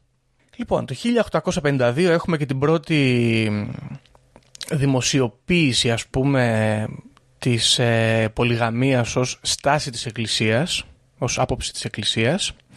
Ε, πριν το κάνουν, αλλά δεν ήταν τύπου μέρους του δόγματος. Okay. Μετά λένε εμείς εδώ πέρα 70 γυναίκες, γιατί μπορούμε. Και οι ιστορικοί εικάζουν ότι βρήκαν πάτημα το 1852 να το κάνουν δημόσιο αυτό, γιατί υπήρχαν πάρα πολλές γυναίκες ε, οι οποίες ερχόντουσαν από την Νότια Αμερική και από την Ευρώπη μόνες τους, χωρίς οικογένειες, χωρίς άντρες, χωρίς τίποτα και για να μπορέσουν ρε παιδί μου να τις ε, φροντίσουν ας πούμε τις βάζανε μέσα σε, ε, ε σε τέτοιους γάμους. Ε, και θεωρήθηκε ρε παιδί μου ότι μπορούσαν να το επικοινωνήσουν αυτό το πράγμα ε, ως κάτι καλό και ότι δεν είμαστε απλά έκφυλοι. Ναι. ναι. Λόγω αποτελεσμάτων ας πούμε του Δευτέρου Παγκοσμίου Πολέμου, κάπως έτσι το καταλαβαίνω. Ε, είμαστε αρκετά πίσω, 1852. Α, 1852, ναι. Ναι, ναι, είμαστε πολύ παλιά. Τότε γιατί υπήρχαν τόσες γυναίκες μόνος; Ε, Ποιος ξέρει. Δεν ξέρω. Περίεργο. Μπορεί να προσιλητήσαν συγκεκριμένα άτομα. Ξέρεις, πηγαίνανε σε ναι, ναι, ναι, ναι. δομές τέτοιες, ξέρω εγώ. Ε, λοιπόν, τέλος πάντων, δεν θα κουράσω άλλο με τις ε, ιστορίες αυτές του, τις παλαιακές. Ε, το μόνο που θέλω να πω είναι ότι αργότερα, σε αργότερα χρόνια, μετά το θάνατο του Young, ε, σε καινούργια βιβλία που βγαίνουν και σε μανιφέστο τύπου προκηρύξεις που βγάζει η Εκκλησία, κάπως ψιλομαζεύεται η φάση της πολυγαμίας και θα το δούμε λίγο και στην κοσμολογία αυτό πώς μεταφράζεται. Και έχουμε φτάσει πλέον στη, στο σήμερα, όπου Δήμο οι Μορμόνοι είναι, είναι πολύ ρε φίλε, είναι πάρα πολύ για μια fringe ας πούμε περίπτωση θρησκείας. Ε, στην Αμερική είναι περίπου 7 εκατομμύρια. Στο Μεξικό είναι κοντά 1,5. Στη Βραζιλία είναι κοντά 1,5 πάλι. Ε, Στις Φιλιππίνες είναι κοντά ένα εκατομμύριο. Στη Χιλή είναι μισό εκατομμύριο. Στο Περού είναι μισό εκατομμύριο. Στην Αργεντινή είναι πάλι μισό εκατομμύριο. Και γενικά στον κόσμο είναι περίπου 16,5 εκατομμύρια άνθρωποι. Πολλοί κόσμοι. Είναι Και και- γενικά αυτοί ζουν σε κοινόβια. Αυτοί λοιπόν πλέον δεν ζουν σε κοινόβια. Παλιότερα, όπως θα καταλάβανε και οι ακροατές ίσως, ο τρόπος με τον οποίο δομούνταν οι κοινωνίες τους ήταν σαν κλειστές gated community. Πώς ήταν οι Ρασνάσοι που λέγαμε; Ναι, ναι, ναι. Πηγαίνανε, αγοράζανε γη, εγκα- ε, ξέρω, καθ- καθόντουσαν εκεί πέρα, φτιάχνανε την πόλη τους. Ήταν και λίγο η φάση της εποχής τότε, έτσι, που ήταν ε, άγρια ας πούμε, η Αμερική και, και καινή χώρα. Ε, και είχαν καραβάνια ολόκληρα να σκάνε και να επεκτείνουν τις περιοχές. Αυτό πλέον δεν ισχύει. Μορμόνους θα βρεις παντού και εκκλησίες τους θα βρεις παντού και είναι σαν να είσαι ξέρω εγώ, ένας χριστιανός σε μια πόλη. Ωραία. Οι Μορμόνοι μοιάζουν λίγο με τους Ιαχωβάδες να πούμε σε αυτό το σημείο. Γιατί μπορεί να έχετε δει αυτούς τους, ε, αυτές τις ομάδες ανθρώπων στους δρόμους της Αθήνας ή και στην επαρχία σας, εμείς εδώ έχουμε που έχουν τα σταντάκια με τα βιβλία και μπορείς να πάρεις ένα βιβλίο και να σου πούν δύο κουβέντες και μετά να πας και στην εκκλησία τους. Κάνουν τέτοια πράγματα οι Μορμόνοι. Οι ιεραποστολές δηλαδή τέτοιου τύπου, πιο light κάνουν μέχρι και σήμερα. Αλλά το, αυτό που χαρακ, χαρακτηρίζει τώρα τη θρησκεία λίγο περισσότερο είναι το αμερικανικό μοντέλο όπου υπάρχουν μεγάλοι έτσι high class και luxurious ναοί όπου εσύ πηγαίνεις μέσα και έχουμε κηρύγματα από μουσικές, ε, χοροδίες, άις πυριδόνους και γίνεται χαμός. Ωραία. Ε, εγώ αυτό που έχω ακούσει, Γιώργο, και έχω συναντήσει και τέτοια παιδιά, είναι ότι ο- άμα, όταν γίνεσαι 18 χρονών πρέπει υποχρεωτικά να φύγεις για ιεραποστολή. Για αεραποστολή. Ναι, ισχύει. Και υπάρχει και ένα βιντεάκι, δεν ξέρω αν έχεις δει, που κυκλοφορεί στο βίντεο με κάτι παιδιά που παίζουν μπάσκετ και λέει: ε, Άμα θέλεις να γίνεις μέλος της μεγάλης μας κοινότητας και να βρεις την αγάπη του Χριστού, έλα να μας βρει, ξέρω εγώ εκεί πέρα. Και είναι ξένοι στην Ελλάδα. Γιατί συνήθω. Ναι, έχω, εγώ έχω συναντήσει στο μετρό. Αυτό, φεύγεις από τη χώρα σου συνήθως, έτσι. Πηγαίνεις σε άλλη χώρα. ναι, ναι, ναι. Αυτό. Πολύ ενδιαφέρον αυτό. Μμ. Ε, ναι, εκτός λοιπόν από τις ε, ιεραποστολές και τις ε, εκκλησίες τους, οι Μορμόνοι έχουν και αντίστοιχες ομάδες με προσκόπους, κάνουν προσκοπικά πράγματα και έχουν και οργανισμούς ε, για νεαρές γυναίκες, αρκετούς, όπου σου διδάσκουν πώς να είσαι μια σωστή μόρμον γυναίκα και να κάνεις οικογένεια και όλα τα σχετικά. Ωραία. Ε, είναι full, δεν ξέρω γιατί ας πούμε επίσης έχουν, κάνουν χωροσπερίδες, κάνουν τέτοια πράγματα, έχει πλάκα. Κάνουν campings μεγάλα, θεατρικά μεγάλα, κάνουν, φτιάχνουν ε, προγράμματα θρησκευτικής επιμόρφωσης ε, και πηγαίνουν σε κολέγια και σε σχολεία. Είναι, είναι πολύ ενεργή κοινότητα τέλος πάντων. Οι σαϊντολόγοι στον αντίποδα που τους έχω λίγο κάπως κοντά στο πώς μοιάζουν ε, οι οργανώσεις τους, δεν είναι τόσο ε, επιδραστικοί και διαδραστικοί. Και τόσο εξωστρεφή, ας το πούμε. Αυτό, ναι, ακριβώς. Επίσης, να πούμε ότι οι Μορμόνοι πονηροί, κατά την ε, μεγάλη ύφεση στην Αμερική, το Great Depression, φτιάξανε ε, ολόκληρο welfare program δικό τους, όπου πηγαίνανε και δίνανε ανθρωπιστική βοήθεια σε διάφορες περιοχές και σε ανθρώπους που δεν ήταν μέλη της εκκλησίας τους. Ωραία. Επίσης, κατά το. Στα 60s, 70s εκεί πέρα, τότε που είχαμε ρε παιδί μου την απελευθέρωση των γυναικών και τα κινήματα αυτά τα πολιτικά με τις απελευθερώσεις των μαύρων, οι Μορμόνοι ήταν λίγο διχασμένοι γιατί ήταν υπέρ της σεξουαλικής απελευθέρωσης, αλλά εκείνη την περίοδο, παρότι επιτρέπονταν να είσαι μαύρος ε, και να ανήκεις στη θρησκεία, αυτή ήταν λίγο κατά το Civil Rights Movement, διότι σύμφωνα με τον Joseph Smith και τις διδαχές του, δεν επιτρέπονταν στους μαύρους να μπαίνουν μέσα στις εκκλησίες. Ωραία. Αυτό εντάξει, αργότερα ε, οι μετά προφήτες το αλλάξανε κάπως έτσι, το κάνανε ένα twist, είπαν ότι έχει γίνει λάθος στην ερμηνεία των ε, λεγόμενων Joseph Smith και το, το πειράξαμε και κυρίως λέει αυτό το πειράξαμε γιατί είχαν πολύ μεγάλο αριθμό μορμόνων στη Βραζιλία οι οποίοι ήταν μηγάδες, mixed race τύποι, οπότε για να μην τους χάσουμε κι αυτούς, κατάλαβες το, άλλο, το, το, το γυρίσαμε το αφήγημα. Το οποίο είναι πονηρό. Ναι, κατάλαβα. Ε, η δεύτερη μεγάλη αύξηση της Εκκλησίας των Μορμόνων γίνεται μετά το Δεύτερο Παγκόσμιο Πόλεμο, όπως είπες και εσύ πριν, κυρίως ε, στην Αμερική. Τώρα αυτό με προβλημάτισε λίγο γιατί δεν μπορώ να βρω κάποιο λόγο. Ε, Εκτός και αν. Γιατί σκέφτηκα, ας πούμε, ότι μπορεί να ήταν κατά της εμπλοκής του στον πόλεμο. Μπορεί να ήταν ε, και να πιάσαν αυτό το κοινό. Μπορεί να ήταν υπέρ της εμπλοκής του πολέμου και να πιάσαν το κοινό το πατριωτικό που και καλά η Αμερική σώζει τον κόσμο κτλ. Δεν υπάρχει αναφορά στο τι στάση, τουλάχιστον δεν βρήκα εγώ, τι στάση ε, λάβανε στο ζήτημα αυτό που ήταν ε, πολιτικό θέμα στην Αμερική τότε, του interventionism ή όχι. Ε, πάντως πήγε καλά για αυτούς και έχουμε και εκείνη τη στιγμή πιάνουμε και μια, ένα μεγάλο κύμα μορμόνων στα, στα νησιά όπως ε, Cook Islands, Αμερικανική Σαμόα, Χαβάη κτλ. Εξαπλώνονται ξανά λοιπόν. Καλά όλα αυτά θα μου πεις, Ρε Γιώργο, αλλά. Οκ, δεν είναι και τίποτα περίεργο. Σωστά. Υπάρχουν και άλλες θρησκείες Ναι, που μέχρι κάνουν όλα στιγμή αυτά. έχουμε μιλήσει για μια θρησκεία, μια αίρεση, ας το πούμε έτσι, κάπως. Ναι. Που ξεκίνησε, κυνηγηθήκαν οι άνθρωποι, αλλά κάπως βρήκαν πάτημα και υπάρχουν μέχρι και σήμερα. Ωραία. Και τόσο ώρα λέω για σοεντολογία, ρε Δήμο, αλλά εκτός από τη δομή αυτή που είναι λίγο έτσι. Ε, ε, χ, ε, περίεργη αίρεση, γιατί η σαντολογία. Οπότε ήρθε η ώρα να μιλήσουμε λίγο για την κοσμολογία, για να δούμε γιατί και αυτοί είναι διαστημικοί χριστιανοί στην ουσία, οι, οι Μορμόνοι. Ωραία, ωραία. Λοιπόν, η φάση έχει ως εξής Δήμο. Εν αρχήν είναι ο Ελοχήμ, ο Θεός. Αυτός υπάρχει στον κόσμο που δεν έχει δημιουργηθεί μαζί με την ύλη. Η ύλη στην, θρησκ- στη θρησκεία των Μορμόνων έχει μια θεϊκή υπόσταση, δεν φτιάχνεται ούτε καταστρέφεται. Και αυτό είναι περίεργο τώρα, πρόσεξε. Η ύλη δεν καταστρέφεται το 1830. Προθυμένο. Ε, οπότε ο Ελοχήμ παίρνει αυτή την ύλη η οποία προϋπάρχει μαζί με αυτόν και πλάθει τον κόσμο. Πλάθει τους πλανήτες, πλάθει το, τον ήλιο, πλάθει τα άστρα και φτιάχνει το διάστημα. Και μέσα σε αυτούς τους πλανήτες, τους διάφορους του, του σύμπαντος, κατοικούν θεοί. Ωραία. Ο μεγαλύτερος αυτόν λοιπόν ο Ελοχήμ έχει τη γυναίκα του και άλλες πολλές, αλλά με την main γυναίκα του κάνει παιδιά. Πολλά παιδιά, τα οποία είναι γεννημένα θεοί και αυτά. Έχουν μια θεϊκή υπόσταση, να το πω πιο σωστά. Ο Ελοχήμ λοιπόν αποφασίζει ότι ο τρόπος να έρθουν τα παιδιά του πιο κοντά στη δική του υπόσταση, την απόλυτα θεϊκή, είναι να τους δώσει σαρκική υπόσταση και να περάσουν από διάφορες δοκιμασίες και αφού πεθάνουν, ανάλογα με το πώς έχουν πάει στη σαρκική τους υπόσταση, στον, στον κόσμο αυτόν τέλος πάντων τον ανθρωπινό, μέσω της δυσκολίας και της κακουχίας και της ε, διαμόρφωσης που θα έχουν πάθει από τότε, μπορεί να φτάσουν πιο κοντά στο Θεό. Ωραία. Ουσιαστικά η φάση είναι Ελοχήμ, κατώτερος Θεός, άνθρωπος, ανώτερος Θεός. Αυτή είναι η πορεία που διαγράφεις. Okay, κάτι, αυτό είναι πάρα πολύ ενδιαφέρον όμως τώρα εδώ. Γιατί λέει, είναι... άρα η ύλη, ο υλικός κόσμος είναι και αυτός μια θεϊκή υπόσταση. Ναι. Οπότε σου λέει αυτός τα παιδιά μου δεν έχουν αυτή την υλική υπόσταση. Θα τα συνδυάσω με αυτή και από αυτή θα γεννηθούν ως ανώτεροι θεοί. Ακριβώς. Μετά, όταν θα την ρίξουν την υλική υπόσταση, τη σαρκική υπόσταση, το πνεύμα που θα έρθει πίσω θα είναι πιο κοντά σε μένα. Α, α, κατάλαβες; Οκ. Δεν είναι σαν το χριστιανικό που είναι, είναι, ή το βουδιστικό που όλο αυτό το εγκόσμιο είναι κάπως προβληματικό. Είναι πιο, πιο το, το δεχόμαστε ως κάτι πιο θεϊκό. Είναι πιο αγαπησιάρικο. Ενδιαφέρον, ενδιαφέρον στοιχείο είναι αυτό. Ναι. Λοιπόν, διαβάζω εδώ λοιπόν και όλες γιατί αυτό μπορεί να ενδιαφέρει ότι ο πλανήτης στον οποίο ζούσε ο Θεός αυτός του Αβραάμ, των ε, Μορμόνων, συγγνώμη, σύμφωνα με το βιβλίο του Αβραάμ, που είναι ένα ιερό βιβλίο των Μορμόνων, λέγεται Κόλομπ. Ή Κολόμπ, δεν ξέρω πώς τονίζεται. Ωραία. Εκεί λοιπόν αυτός μαζεύει τα παιδιά του, ο, ο Ελοχήμ Θεός, και κάθονται σε ένα τραπέζι και τους εξηγεί αυτό το πλάνο που έχει.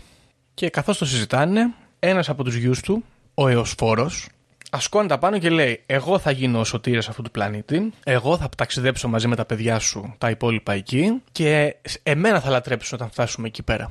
Ωραία, πάει να κάνει την επανάσταση τη λεγόμενη. Στον αντίποδα, ο Χριστούλης λέει: Πατέρα, φοβερό το έργο σου. Ε, εγώ δέχομαι να γίνω άνθρωπος και να περάσω κι εγώ τις αμαρτίες και να κουβαλήσω το βάρος αυτό στην πλάτη μου των υπόλοιπων ανθρώπων για να φτάσουν όλοι αυτοί κοντά σε σένα περισσότερο. Εντάξει. Ο Εωσφόρος μαζεύει το 1 τρίτο των ε, κατοίκων εκεί του πλανήτη του Κολόμπ και κάνουν επανάσταση. Και δυστυχώς, η επανα... δυστυχώς, τέλος πάντων δεν κρίνω, η επανάσταση δεν πάει καλά. Δεν πάει καλά και χάνουνε. Χάνουν την επανάσταση και ο Θεός καταργέται τον Εωσφόρο και τους υπόλοιπους, ε, το 1 τρίτο, να γίνουν δαίμονες οι οποίοι δεν μπορούν ποτέ να αποκτήσουν αυτήν της σαρκική υπόσταση. Θα παραμένουν πάντα πνεύματα. Ωραία. Αυτό σημαίνει ότι δεν θα μπορέσουν ποτέ να κάνουν και αυτή την, ε, την εξύψωση, ας πούμε. Πονηρό εδώ σημείο, Δήμο, είναι ότι υπάρχουν και άτομα που δεν προσδιορίζονται ως προς το μέγεθος ε, του πληθυσμού, που μένουν ουδέτεροι σε αυτή τη μάχη που συμβαίνει. Αυτοί οι ουδέτεροι, για να ξέρουμε ποιοι είναι, όταν παίρνουν τη σαρκική υπόσταση είναι οι μαύροι. Οκ. Εντάξει. Είναι οι μαύροι, δεν πειράζει. Οι υπόλοιποι, που είναι οι καλοί, που πάνε με το Χριστούλη, είναι ξανθοί, λευκοί, ψηλοί, γαλανομάτιδες. Before it was cool. Ο Τζόζεφ Σμιθ προωθεί αυτή την ιδέα. Τώρα, βρήκα δύο ιδέες για το τι συμβαίνει έπειτα. Ε, θα τις αναφέρω και τις δύο. Η μία ιδέα λέει ότι ο Θεός κατεβαίνει στη γη και βρίσκει τα πρώτα παιδιά, τον Αδάμ και την Εύα, τα πρώτα παιδιά που πήραν τη σαρκική υπόσταση και μαζί τους κάνει άλλα παιδιά και φτιάχνεται το ανθρώπινο είδος. Η επικρατέστερη ιδέα όμως λέει ότι ο Αδάμ και η Εύα ήταν ε, τα πρώτα άτομα τα οποία όπως και στο χριστιανισμό χάσανε λίγο την μπάλα γιατί ο, σατα... ο Εωσφόρος μαζί με το 1 τρίτο των δαιμόνων είχαν πάει στη γη και προσπαθούσαν να παραπλανήσουν τους ανθρώπους πλέον. Και αφού ρε παιδί μου αυτοί δεν τα καταφέρανε καλά και φάγανε το μήλο και εδώ πέρα δεχόμαστε λίγο τη χριστιανική ιστορία, χωρίς να πέφτει στον παράδεισο, αρχίζουν σιγά σιγά να ευτελίζονται. Οι Μορμόνοι δεν πιστεύουν ότι αυτή η αμαρτία, η, η, η πρώτη αμαρτία που κάνει ο άνθρωπος, είναι ιδιαίτερα μεγάλη, αλλά στον αντίποδα πιστεύουν ότι είναι μέρος του πλάνου του Θεού για να ξεκινήσει ο άνθρωπος να μπαίνει στο τρυπάκι ε, του, της ελεύθερης βούλησης. Γιατί η ελεύθερη βούληση έχει εξίσου σημαντική θέση στο μορμονισμό, γιατί σε αυτή την ελεύθερη βούληση βασίζεται και όλη η ανέλυξή σου. Έτσι. Όπως και στο χριστιανισμό, βέβαια. Ο, Χριστό, ο Θεός ξανακατεβαίνει στη γη μου, βρίσκει τη Μαρία, τη βατεύει και από εκεί βγαίνει ο Χριστούλης. Παίρνει τη αρχική του υπόσταση. Υπήρχε και από πριν, αλλά πλέον παίρνει και το σώμα του. Ο Χριστός κάνει ό,τι ακριβώς έκανε και στο χριστιανισμό, σταυρώνεται, πεθαίνει και ξαναζωντανεύει. Εντάξει. Όταν ξαναζωντανεύει Δήμο όμω δεν κάθεται κάτω εκεί στη Μεσόγειο που ήταν πριν. Πηγαίνει στην Αμερική Δήμο μου. Mm. Πάει στην Αμερική και βρίσκει τους πρώτους αποίκους της Αμερικής. Είναι τρία φύλα εδώ πέρα. Ωραία οι Nephites, οι Lamanites και οι Jaredites. Εντάξει. Μας απασχολούν οι Nephites και οι Lamanites. Αυτοί είναι οι πρώτοι Ινδιάνοι. Οκ. Okay. Και όπως είπαμε και πριν, οι Ινδιάνοι που έχουμε στο μυαλό μας εμείς οι κοινοί άνθρωποι, οι, οι λεγόμενοι ερυθρόδερμοι, πούμε, αυτοί που βλέπουμε στις ταινίες, αυτοί που έχουμε συναντήσει κτλ. Αυτοί είναι με τους κακούς. Έχουν παραπλανηθεί από τους δαίμονες και γι' αυτό είναι και λίγο σκουρόχρωμοι. Οι Lemites είναι λίγο κάπως σαν τους Ρωμαίους στο παρουσιαστικό στη μυθολογία. Γίνεται μια μεγάλη διαμάχη εκεί μεταξύ των Λεμάιτς και των ε, και χάνουν οι καλοί. Πεθαίνουν όλοι και ο τελευταίος από αυτούς με το όνομα Μαρών παίρνει τα λόγια του Χριστού που τα είχε πει του ίδιου ο Χριστός, τα γράφει σε αυτές τις χρυσές πλάκες και τις στάβει σε αυτό το λόφο. Και μετά ο γιος του του Μαρών, ο Μαρόνι, πηγαίνει και βρίσκει τον Τζόζεφ Σμιθ και του λέει: Να, εκεί που τα βάλε ο πατέρας μου. Άρα ο Μαρόνι είναι σαν άνθρωπος. Είναι μεσοάγγελος, ας πούμε, κάπως. Γιατί και Ναι, ο ναι, Μαρόν ναι, είναι ναι, και αυτός ναι. λίγο κάπως έτσι. Αυτοί οι Λεμάιτς είναι εξυψωμένοι. Γιατί είναι, είναι, κοντά στο, ξέρεις, είναι κοντά στο Χριστό, είναι πιο πριν. Πιο Ναι, παλαιοί. είναι, είναι στο ταξίδι τους πιο προχωρημένοι από ότι εμείς. Ναι. Γιατί από ό,τι καταλαβαίνω και εμείς είμαστε θεοί τώρα που παλεύουμε για την εξύψωσή μας. Παλεύουμε ακριβώς όμως, πρόσεξε, όπως οι εξωγήινες ψυχές ε, στην ε, Σαϊντολογία, παλεύουμε να βγούμε από τη σαρκική μας υπόσταση να γυρίσουμε πίσω στο διάστημα κάπως. Ναι, αλλά είναι κάπως απαραίτητο το ταξίδι μας. Ενώ οι Σαϊεντολόγοι είναι σαν φυλακή. Σωστό, ναι, πολύ σωστό. Έχει μια διαφορά εδώ πέρα. Ναι. Τώρα τι συμβαίνει, Δήμο; Εάν εσύ είσαι καλός μορμόνος και ακολουθείς τις ε, διδαχές του Τζόζεφ Σμιθ και κάνεις πολύ γαμία και δεν πίνεις καφέ και δεν πίνεις αλκοόλ και πιστεύεις στο Χριστό και δεν διαβάζεις άλλα συγγράμματα, πολύ σημαντικό που είναι αντιμορμονικά όλα τα υπόλοιπα. Άμα, άμα κάνεις όλα αυτά, τότε όταν πεθάνεις, θα εξυψωθεί η ψυχή σου πίσω στο διάστημα και θα σου χαρίσει ο μεγάλος Θεός ένα πλανήτη δικό σου να πας να, με τις γυναίκες σου όλες, να κατοικήσετε εκεί, να κάνετε τα δικά σας παιδιά και να γίνει, κά- να γίνει αυτή η φάση. Κατάλαβες; Να κάνεις ουσιαστικά ό,τι έκανε και αυτό στην αρχή. Κάπως έτσι το παρουσιάζουν. Ναι, ναι, ναι, ναι. ναι. Πονηρό. Ε, ο Τζόζεφ Σμιθ, να πούμε σε αυτό το σημείο, ότι όλες αυτές τις διδα, διδαχές, που, που είναι κάπως σαν εντολές ας πούμε, όπως οι 10 εντολές ε, του μορμονισμού, τις παρουσιάζει ως ε, ιστορίες που έχει καταφέρει ο ίδιος να, κα- να κάνει σε μεγάλο βαθμό για να παραλληλιστεί λίγο με τον Χριστό και τα θαύματα που έκανε. Παραδείγματος χάρη, λέει αυτός, ας πούμε, απαγορεύεται το αλκοόλ και κάποια στιγμή αυτού του είχαν κάνει μια εγχείρηση, του είχαν κόψει το πόδι, κάτι τέτοιο. Και συνήθιζόταν τότε να πίνεις πολύ αλκοόλ πριν για να αντέξεις τον πόνο. Και ο Τζόζεφ Σμιθ είπε: Όχι, θα υποφέρω όλο τον πόνο του χειρουργείου αυτού, χωρίς αναισθησία και αλκοόλ ουσιαστικά, γιατί το απαγορεύει ο Θεός μας. Ωραία. Τώρα, για αυτό. Ε, Είναι... Περίμενε όμως, εδώ δημιουργείται ένα ζήτημα και δεν ξέρω αν έχει διευκρινιστεί. Ο Χριστός έφτιαχνε κρασιά. Ναι, α, μπράβο, σωστό αυτό. Γιατί τι γίνεται τώρα, τι λέει εδώ ο- η μορμονική θρησκεία; Ότι κατά τη διάρκεια της παρουσίας του Χριστούλη στη γη, τα πράγματα ήταν καλά. Αλλά όταν ο Χριστός πέθανε, ήρθαν διάφοροι και συγκεκριμένα αναφέρει και τους Έλληνες, ονομαστικά οι Έλληνες, και πήραν τη χριστιανική θρησκεία, η οποία στην πραγματικότητα είναι η μορμονική θρησκεία, και τη στρεβλώσανε και φτιάξανε το μοντέρνο χριστιανισμό. Α, οπότε το κρασί ήταν, το βάλανε οι Έλληνες που ήταν επότιδε. Που ήταν μεθύστακες, κατάλαβες, και κάνανε περίεργα. Διονυσιακή. Ναι, οπότε σου λέει οι τωρινοί χριστιανοί, παρότι ας πούμε έχουμε οι, ή οι Εβραίοι, έστω, που έχουν παρόμοιες ονομασίες τύπου ο Χριστούλης, ο Ελοχήμ κτλ. Αυτά όλα είναι επίτηδες φτιαγμένα, είναι αντιμορμονικά για να έρθουν να στρεβλώσουν το λόγο του πραγματικού Χριστού, του, μορ, του μορμονικού Χριστού, για να χάσουμε το δρόμο μας εμείς όλοι. Ωραία. Κατάλαβα, κατάλαβα.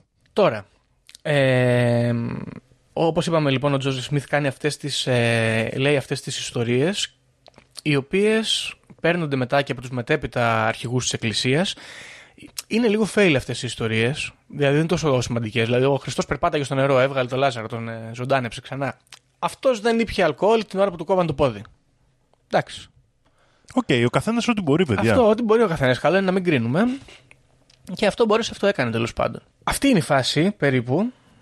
Προσπαθούμε λοιπόν να γυρίσουμε πίσω στη θεϊκή υπόσταση και αν δεν τα καταφέρεις Δήμο, αν δεν τα καταφέρεις, πρόσεξε, το σώμα σου δεν πηγαίνει στην κόλαση. Και αυτό είναι πονηρό. Γιατί λέει ότι αν είσαι κοντά στην ανέλυξη, δηλαδή είσαι μορμόνος αλλά δεν έχεις πάει και τέλεια, τότε εσύ μπορεί να συνεχίσεις την εραποστολή σου και το θεϊκό σου αυτό έργο και στη μετέπειτα ζωή ως πνεύμα στη γη. Οπότε αυτοί ουσιαστικά είναι σαν να μιλάνε με φαντάσματα. Πονηρό. Ε, δηλαδή παραμένουν εδώ σαν άγγελοι, ας το πούμε, κάπως Κάπως έτσι, έτσι, σαν ναι. πνεύματα που επηρεάζουν τον κόσμο και περιμένουν η ανέλιξή τους να έρθει έτσι. Είναι μετά Αλλά θάνατον. Δεν πιστεύουν σε. Ιεραπόστολοι, ναι, συγγνώμη. Ναι. Δεν πιστεύουν όμως ότι ξαναμπαίνει σε άλλο σώμα. Όχι, δεν μπαίνει σε άλλο σώμα, όχι, όχι. Αλλά μπορείς, ρε παιδί μου, αυτό το μικρό κομμάτι που σου λείπει για να, να πας στον πλανήτη σου, μπορεί να το πετύχεις και μετά θάνατον. Σου δίνεται Οκ, ένα, άρα- ένα λάσκο μικρό. Δηλαδή, κάθε παιδί που γεννιέται σε αυτόν τον κόσμο, ας πούμε, κάθε γέννα, απαιτεί την ύπαρξη ενός Θεού. Απαιτεί την, ε, το να έχει βατέψει ο. Ενός κατώτερου Θεού. Ο, ναι, ο, και συνήθως είναι. Ο, ο, εμ, είσαι κοντά στον Ελοχήμ για να στέλνεσαι από το διάστημα εδώ πέρα. Κατάλαβες; Ωραία. Αυτό- Άρα δεν υπάρχει ζήτημα υπερπληθυσμού που μπορούμε να διαχειριστούμε εμείς. Όχι, ίσα ίσα Δήμο. Γιατί εδώ λένε ότι όλα αυτά θα το δούμε τώρα αργότερα που θα μιλήσουμε για τη συνωμοσία. Είναι το ακριβώς ανάποδο. Είναι γαμάτι γιατί χανόμαστε να βγάλουμε κι άλλους. Κατάλαβες. Να Δηλαδή υπάρχει και ουρά πνευμάτων που περιμένει από πίσω ναι, να βγει. αυτό που συμβαίνει εδώ είναι ότι παρατηρείς ότι όποιος κάνει παιδί ουσιαστικά φτιάχνει ένα σαρκικό σώμα όπου έρχεται από τους πλανήτες αυτούς τους διαστημικούς η ψυχή και μπαίνει μέσα του. Κατάλαβα, κατάλαβα, ναι. Αυτό, αυτό συμβαίνει. Τώρα, βέβαια, να πούμε ότι στον αντίποδα, εάν είσαι κακός τύπος, αντιμορμόνος, τότε δεν έχει πολλά πολλά μετά το θάνατο και η ψυχή σου πηγαίνει στο διαστημικό σκοτάδι, κατάλαβα εγώ, το λένε το κενό το αναφέρουν αυτοί, όπου δεν περνάς πολύ καλά, γιατί λέει εκεί υπάρχει ε, απομόνωση, weeping and gnashing of the teeth. Δηλαδή είσαι εκεί και φωνάζεις και κλαις και τρίζουν τα δόντια σου. ναι. Όντως, βαριά μοίρα. Βαριά μοίρα. Η οποία, να πούμε ότι εγώ θυμάμαι τουλάχιστον στο σχολείο, όταν μας λέγανε για ε, ορθόδοξη κόλαση, αυτό που μας περιέγραφε εμένα η δασκάλα μου τέλος πάντων ήταν ε, πολύ κοντά. Ότι η- δεν είναι η, ορθ- η καθολική κόλαση, φωτιές και τέτοια και διαβόλη με πυρούνια. Μπορεί να είναι ένα σκοτάδι, μια μοναξιά, ένα τέτοιο πράγμα η κόλαση για τον άνθρωπο. Μα εμένα μ' άρεσε αυτό. Λοιπόν, να πούμε τώρα να αναφέρουμε και μια προφητεία πριν μπούμε στη συνωμοσία. Α, βασικά, συγγνώμη, για να, πριν μπούμε στο συνωμοσιολογικό, έχεις να προσθέσεις κάτι εσύ, μήπως έχεις κάποια παρατήρηση; Όχι, όχι, ενδιαφέρουσα θεωρία. Νομίζω ότι το πιο ενδιαφέρον στοιχείο που δεν το γνώριζα είναι αυτή η θεϊκή υπόσταση της ύλης, το οποίο δημιουργεί και ερωτήματα θεολογικά. Είναι προωθημένο, έτσι.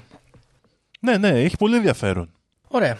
Λοιπόν, να πούμε τώρα λοιπόν για μια προφητεία που έχουν οι, οι Μορμόνοι, η οποία καταλήγει όμως στο τέλος να είναι ψηλοαμφιλεγόμενη και μέσα στην Εκκλησία. Δηλαδή, έχουμε διάφορους ε, θεολόγους, ιστορικούς αλλά και μέλη της Εκκλησίας, οι οποίοι λένε ότι έχει γίνει παρερμηνία ή το έχουμε παρακάνει λίγο. Εντάξει. Λέγεται The White Horse Prophecy και ε, ουσιαστικά είναι μεταφορά λόγων του Joseph Smith, του αρχικού προφήτη, από αυτό από τις μάρτυρες πάλι και λέει ότι θα έρθει μια στιγμή όπου το Αμερικανικό Σύνταγμα θα κρέμεται από μια κλωστή και τότε εμείς οι Μορμόνοι θα έχουμε πάει στα Rocky Mountains, θα έχουμε γίνει ένας μεγάλος και τρανός λαός και θα έρθουμε καβάλα στο άσπρο άλογο να σώσουμε την, ε, την κατάσταση. Ωραία. Συγκεκριμένα λέει by the efforts of the white horse, το λέει έτσι ωραία. Αυτή την ιστορία, αυτή η προφητεία, η οποία είναι πάρα πολύ μικρή όπως καταλάβαμε σε, σε έκταση και πολύ vague, προφανώς την έχουν πάρει πάρα πολλοί δια, ε, μορμόνοι θεολόγοι και την έχουν ε, ε, τοποθετήσει σε διάφορα σημεία του, του χρόνου ανάλογα με το πώς βολεύει. Γιατί το ότι το Σύνταγμα θα κρέμεται από μία κλωστή καταλαβαίνουμε ότι μπορεί να, είναι, να εφαρμόζεται σε διάφορα μέρη. Σήμερα, στο Civil Rights Movement, στο Great Depression, σε διάφορα μέρη του όταν, όταν πηγαίνουμε για πόλεμο, ε, στο, στο COVID επίσης, κρατήστε το αυτό. Ε, αυτή η προφητεία τέλος πάντων λέει ουσιαστικά ότι όταν τα πράγματα σκουρίνουν στην Αμερική, αυτοί που θα έρθουν να σώσουν τη φάση θα είναι οι Μορμόνοι.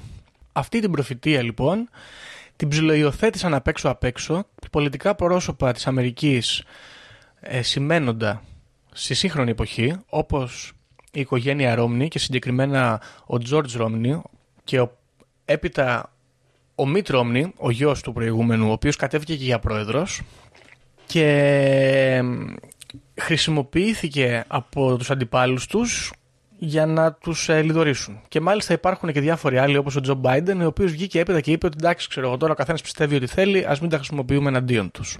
Ε, άλλο άτομο το οποίο ψιλοανέφερε την προφητεία είναι ο Γκλεν Μπέκ. Το γνωρίζεις τον Γκλεν Μπέκ.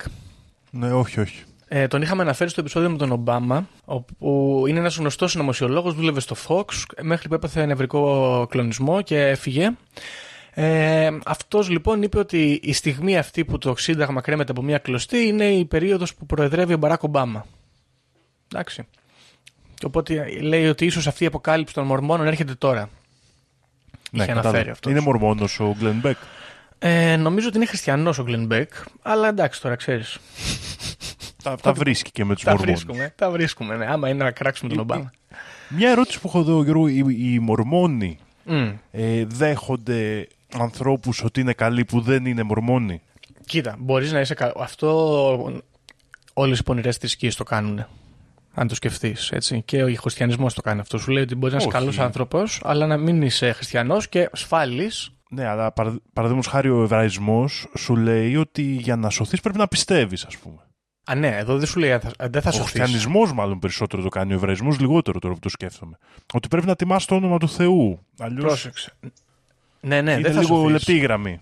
Όχι, δεν θα σωθείς αν δεν πιστεύει. Γιατί τουλάχιστον δεν θα σωθείς τελείως. Μπορεί να παραμείνει το πνεύμα σου, δεν ξέρω. Πάντως δεν θα, δεν θα πάρεις τον πλανήτη σου. Γιατί το να είσαι καλός άνθρωπος και για τους Μορμόνους εμπεριέχει πράγματα πολύ basic ηθικά στην κοινωνία μας. Οπότε, ξέρεις, κάπως ας πούμε θα τα καλύπτεις και ας μην πιστεύεις τελείως. Α μην πιστεύεις καθόλου βασικά. Τύπου, στο χριστιανισμό σου λέει ο άλλος, μη φο- ου φωνεύσεις. Εντάξει, δεν χρειάζεται να είμαι χριστιανός για να μην σκοτώνω. Οπότε, κατάλαβες. Μπορεί να κάνω πράγματα τα οποία ανήκουν στις εντολές, αλλά δεν ασπάζουμε και όλο το πακέτο και αυτό είναι πρόβλημα. Ισχύει και με τους Μορμόνους αυτό. Ε, γιατί υπάρχουν, όπως ας πούμε λέει ο χριστιανισμός, ότι να τιμάς τον Θεό και να μην λατρεύεις τα είδωλα, το οποίο μπορούμε να το πούμε για διάφορα πράγματα, έτσι, το τι είναι είδωλο. Ε, οι Μορμόνοι σου λένε να μην μορφώνεσαι και να μην δέχεσαι αντιμορμονικά βιβλία, τα οποία είναι όλα τα βιβλία εκτός από τα μορμονικά. Ναι, κατάλαβα. Αυτό είναι λίγο πιο ακραίο. Ναι. Τέλος πάντων, έχουμε αυτή την ε, προφητεία.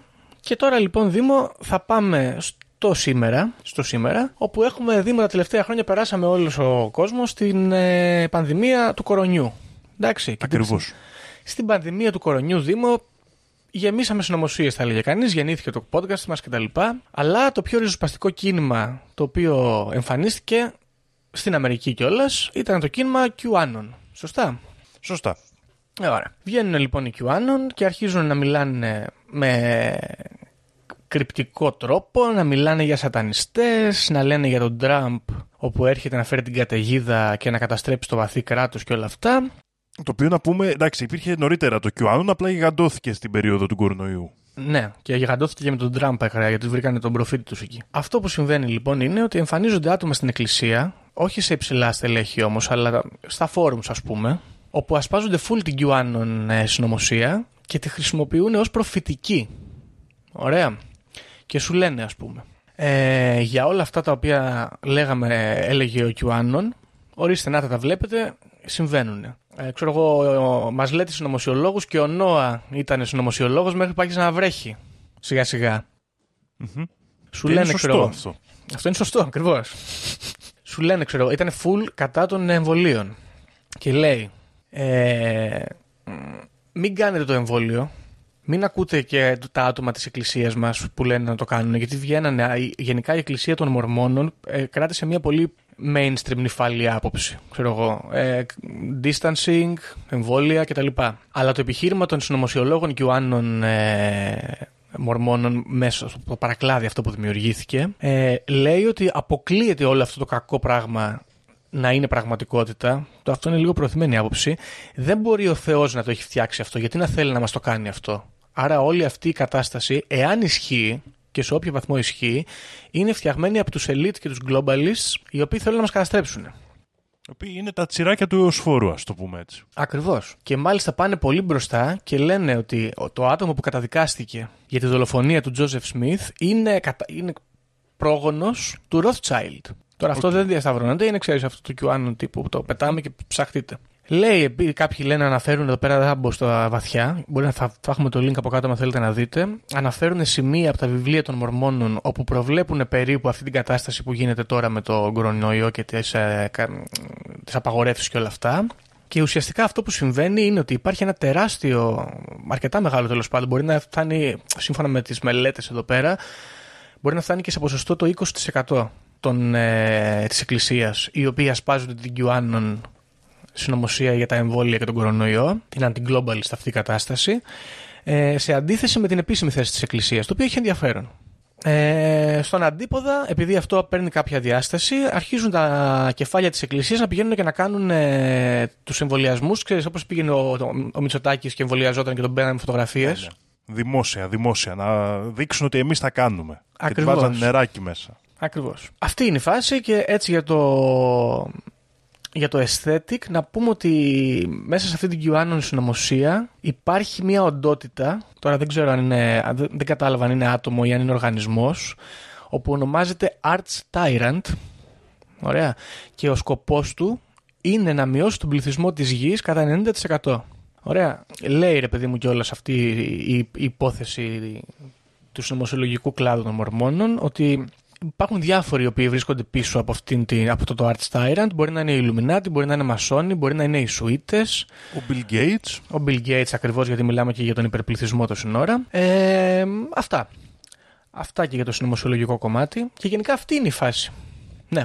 Αυτή λοιπόν είναι η φάση και απλώς θέλω να προσθέσω εδώ ότι όσον αφορά τη δίκη των, ε, α- των ανθρώπων τέλος πάντων που σκοτώσανε τον Τζόζεφ Σμιθ και τον αδερφό του, υπάρχει εκεί μια συνωμοσία θεωρητικά που λέει ότι η, το κράτος ας πούμε, γιατί ήταν αυτεπάγγελτο το έγκλημα στην πραγματικότητα, κατηγόρησε διάφορα άτομα με βάση αυτό από τις μάρτυρες για τη δολοφονία. Πολλά από αυτά τα άτομα επειδή καθυστέρησαν να τους ε, προσάγουν, δραπετεύσανε σε άλλες πολιτείες ή και σε άλλη χώρα και όταν καταφέρανε να συλλάβουν κάποιους και να γίνει δίκη, άνθρωποι τέλος πάντων μέσα από τον κύκλο των Μορμόνων ε, λέγανε στους ε, Μορμόνους μάρτυρες να μην παραστούν στη δίκη για διάφορους λόγους όπως ας πούμε ότι εάν πάτε θα στοχοποιηθείτε και μπορεί να σας επιτεθούν αργότερα και εσάς ε, εάν πάτε θα δώσετε κάποια υπόσταση σε αυτή τη δίκη ε, παροδία. Και έτσι δεν παρουσιάστηκαν μάρτυρες ε, κατά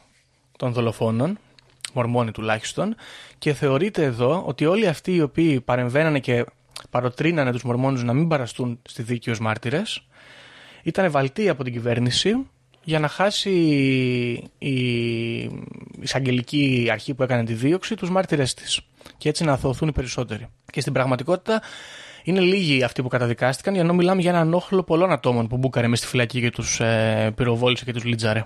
Ε, Τι. Οπότε έχουμε και αυτή τη μικρή συνωμοσία. Εντάξει, αυτό το ακούω, θα μπορούσε να είναι πραγματικότητα. Ναι, αυτό θα μπορούσε να είναι πιθανό. Είναι πολύ κοντά στην τέτοια. Ενδιαφέρουσα. Δεν τις ήξερα τις πεπιθήσεις των Μορμών Γιώργου και εξηγούνται πολλά πλέον. Ε, εγώ αυτό που καταλαβαίνω είναι ότι είμαστε ένα πανεπιστήμιο για να γίνουν οι κατώτεροι θεοί, ανώτεροι θεοί. Πανεπιστήμιο γίνουμε. υγιή. Να γίνουμε. Να, γίνουμε, ακριβώς. Η ερώτηση που μου δημιουργείται εδώ, και δεν ξέρω αν βρήκες κάτι σχετικό στη λογοτεχνία, είναι γιατί δεν θυμόμαστε ότι είμαστε πνεύματα.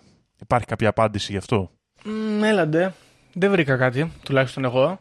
Δεν ξέρω. Είναι μέρος του θεϊκού σχεδίου, γιατί άμα θυμάσαι ότι, σε, ότι κατάγει από το Θεό, πώς θα ανέλθεις, ας πούμε. Είναι, είναι πιθανό, ναι. Ρωτάω όμως Θα γιατί είναι, μπορούσε. είναι ενδιαφέρον στοιχείο. Ξέρεις, γιατί λέμε, εδώ τώρα δηλαδή έχω καταλάβει ότι εμείς είμαστε παραγωγή μεν σάρκας, έχουμε αυτή τη δύναμη. Αλλά το πνεύμα, η ψυχή έρχεται από μια σειρά αναμονής, όπως καταλαβαίνω εγώ. Ναι, μια θεϊκή. Ε, ο- από μια θεϊκή ομάδα πνευμάτων όπου περιμένει να, να περάσει τις δοκιμασίες. Να ενσαρκωθεί, ας το πούμε έτσι. Ναι, ναι, ναι. Και αυτό εξηγεί και την πολυγαμία και μπράβο τους εδώ, Μμμ. γιατί δεν περίμενα θεολογικά ότι εξηγείται η πολυγαμία, αλλά μπράβο, είναι πολύ... έχει συνοχή εδώ πέρα η θεωρία τους με την πρακτική τους. Για να γεννάμε περισσότερο, ας πούμε. Ναι, Ναι, σου λέει μην την ξεπαστρέψουμε τη γυναίκα ας πούμε, να κάνει 70 παιδιά. Θα πάρουμε 70 γυναίκες να κάνουν από ένα παιδί κάθε μία. ναι, ναι, ναι, ναι. ναι. Επίσης, μην μείνουν γυναίκες που δεν κάνουν παιδιά. Δεν βάλουμε Ακριβώς. στην παραγωγή. ναι, σωστό. Εξηγείται η πολυγαμία, είναι ενδιαφέρον και εξηγείται και γιατί οι πράκτορες του εωσφόρου και γενικά του κακού θέλουν να μειώσουν τον πληθυσμό της γης. Γιατί σου λέει θα έρχονται Ναι. περισσότερα πνεύματα που είναι κοντά στον Ελοχήμ και εμείς θα κάνουμε κουμάντο εδώ πέρα. Άρα Ακριβώς. έχουμε και ένα πάτημα εναντίον του υπερπληθυσμού της ατζέντα, ας πούμε, της νέας τάξης φραγμάτων να μειώσει τον πληθυσμό του κόσμου. Ακριβώς. Πολύ ενδια- ενδιαφέρουσες πεπιθήσεις έχουν. Ε, εμένα αυτό που μου δημιούργησε μια απορία και θέλω να το ψάξω λίγο παραπάνω, αλλά πρέπει να διαβάσω τα βιβλία κάπως τώρα. Ή, δεν ξέρω, να ρωτήσω κάποιο μορμόνο, αν υπάρχει κάποιος ακροατής να μας απαντήσει. Ε, Πώς είχαν αυτές τις διαστημικές ιδέες τόσο παλιά; Δεν ξέρω. Και σε μία- Ειδικά η συντήρηση της ύλης είναι πολύ ενδιαφέρουσα. Ναι, εντάξει. Βέβαια δεν ξέρω τώρα. Η συντήρηση της ύλης μήπως την είχαμε και, και σε, άλλες, ε, σε άλλους πολιτισμούς ακόμα πιο αρχαίους. Τύπου οι Έλληνες, μήπως είχαν κάποια τέτοια πεποίθηση. Δεν είμαι σίγουρος. Δεν ξέρω. Ε, πιθανόν. Κάπου έπεσε στο μάτι μου ότι και ο Πλάτωνας έλεγε κάποια τέτοια πράγματα για την ύλη. Μπορεί, μπορεί. Δεν είμαι σίγουρος. Ε, οπότε ναι, δεν ξέρω αν αυτό το πράγμα το διαστημικό ε, το είχε αναφέρει ο Τζόζεφ Σμιθ στο πρώτο βιβλίο, στο Book of Mormon δηλαδή, ή είναι κάποια μετέπειτα προσθήκη. Αλλά μάλλον είναι από την αρχή από ό,τι καταλαβαίνω τέλος πάντων.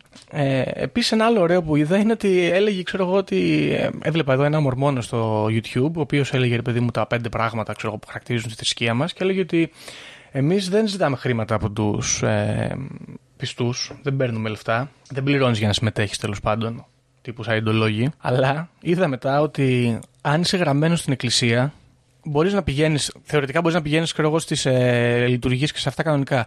Αλλά αν γραφτείς στην εκκλησία, δίνεις ένα 10% του ετήσιου εισοδήματός σου στην εκκλησία. Φορολόγηση. Ναι. Παίζουν μπαλίτσα τέτοια. Οπότε σου λέει τώρα φέρει και τους μαύρους εδώ να μην χάνουμε λεφτά. τους βάλανε και αυτούς μετά να επιτρέπεται να μπαίνουν. Ε, Με μια γρήγορη ματιά στη Wikipedia λέει ότι στην Ελλάδα υπάρχουν 718 μορμόνοι. Πολύ ακριβές νούμερο, δεν ξέρω πόσους μετρήσανε. Ε, Πήγαν στην εκκλησία και ζητήσαν τα νούμερα πιθανόν.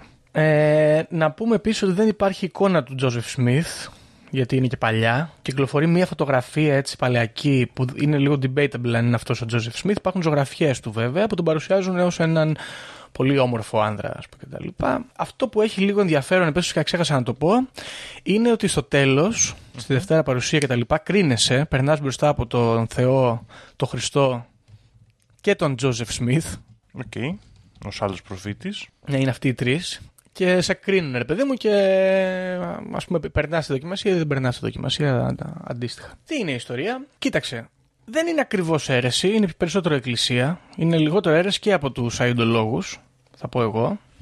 Και παρότι έχουν πολύ μεγάλα κοινά με τους χριστιανούς, που αισθητικά εμένα δεν με τρελαίνει η μυθολογία, εδώ η μυθολογία είναι ωραία, έχει καλή αισθητική. Την κρίνω, την κρίνω με καλό βαθμό. Έχει πλάκα επίσης Χριστός στην Αμερική, παιδιά. Πολύ ενδιαφέρον. Χρ- Χριστός στην Αμερική που πήγε να διδάξει τους ε, ερχόμενους από την Παλαιστίνη Ινδιάνους. Τους πρώτους απίκους.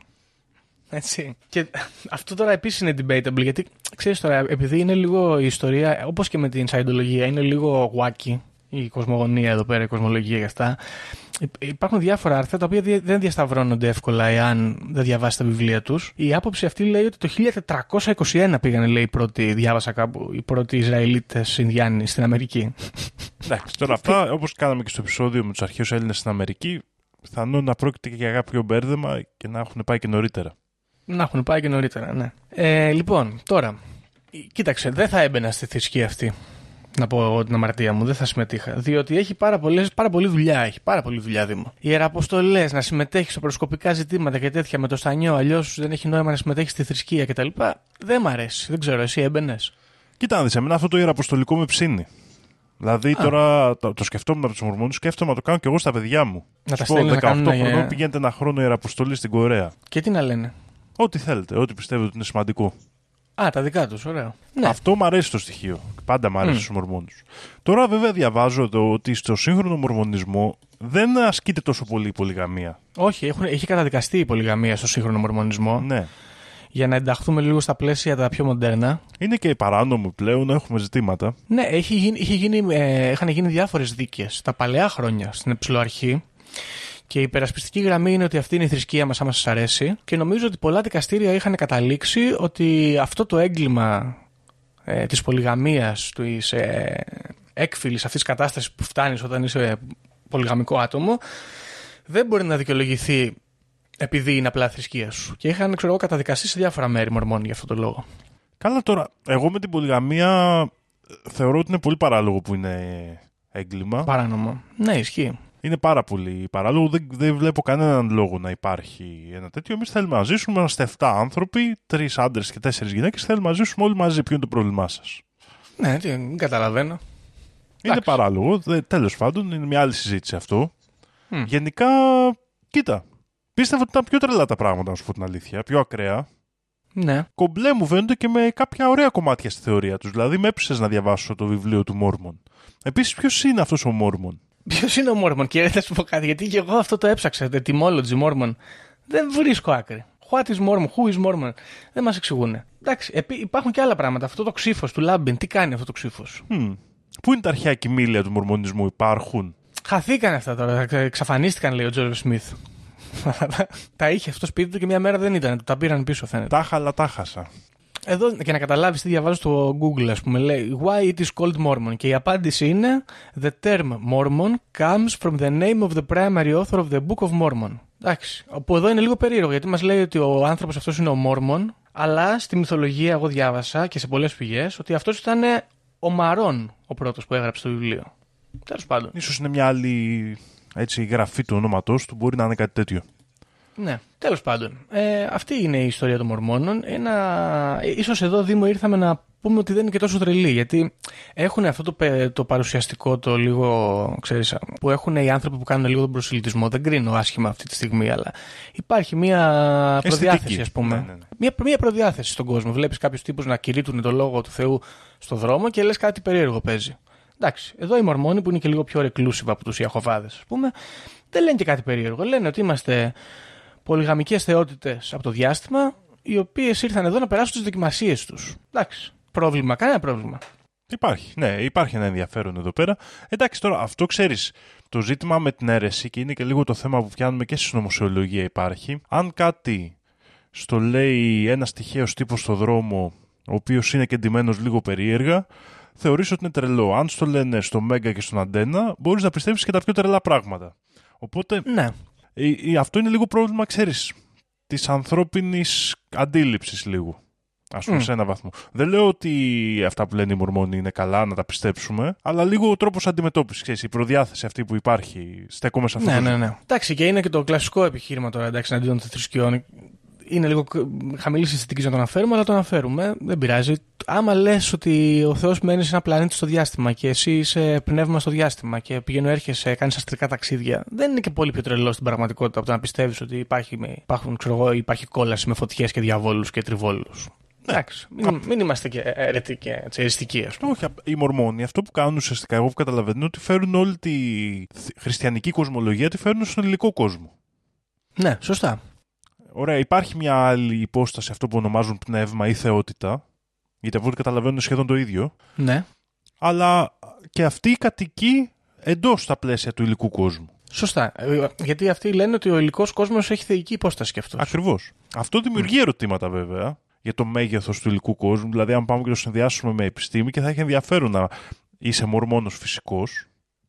ναι, σωστό. Ε, για το μέγεθος του σύμπαντος, λες. Ακριβώς. Ναι. Την ποσότητα της ύλης κλπ. Κοίτα, κάποιες απαντήσεις θα έχουν δοθεί γιατί διάβασα, ας πούμε, ότι έχουν, ε, υπάρχουν συγγράμματα και μανιφέστο τα οποία κάνουν debunk το. θεολογικά βέβαια έτσι. Τη θεωρία του Big Bang. Το εξ nihilo, το, το από το μηδέν.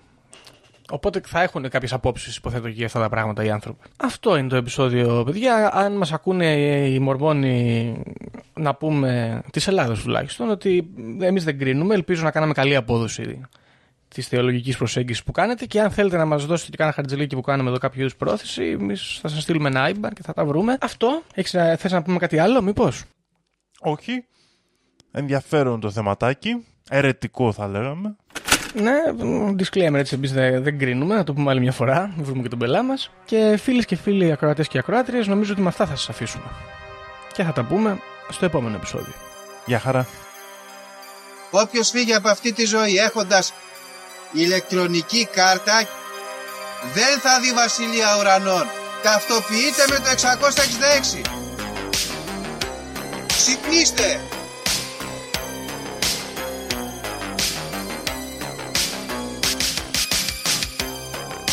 Αν διαβάζεις θα σου πει τα σύμπαντα είναι άπειρα. Εγώ σου λέω είναι 7.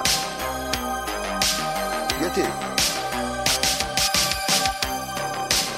Γιατί αυτές είναι οι γνώσεις μου. Βαριά με τη συζήτηση για το αν είναι επίπεδο. Είναι επίπεδο τελείωσε. Και όποιος πιστεύει το αντίθετο δεν το συζητάμε.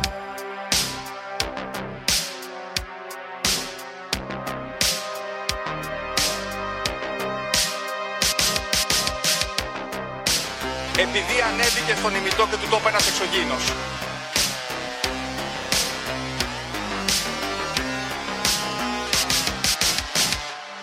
Πραγματική ιστορία κύριε Υπουργέ. Πραγματική ιστορία κύριε Υπουργέ. Πραγματική ιστορία κύριε Υπουργέ.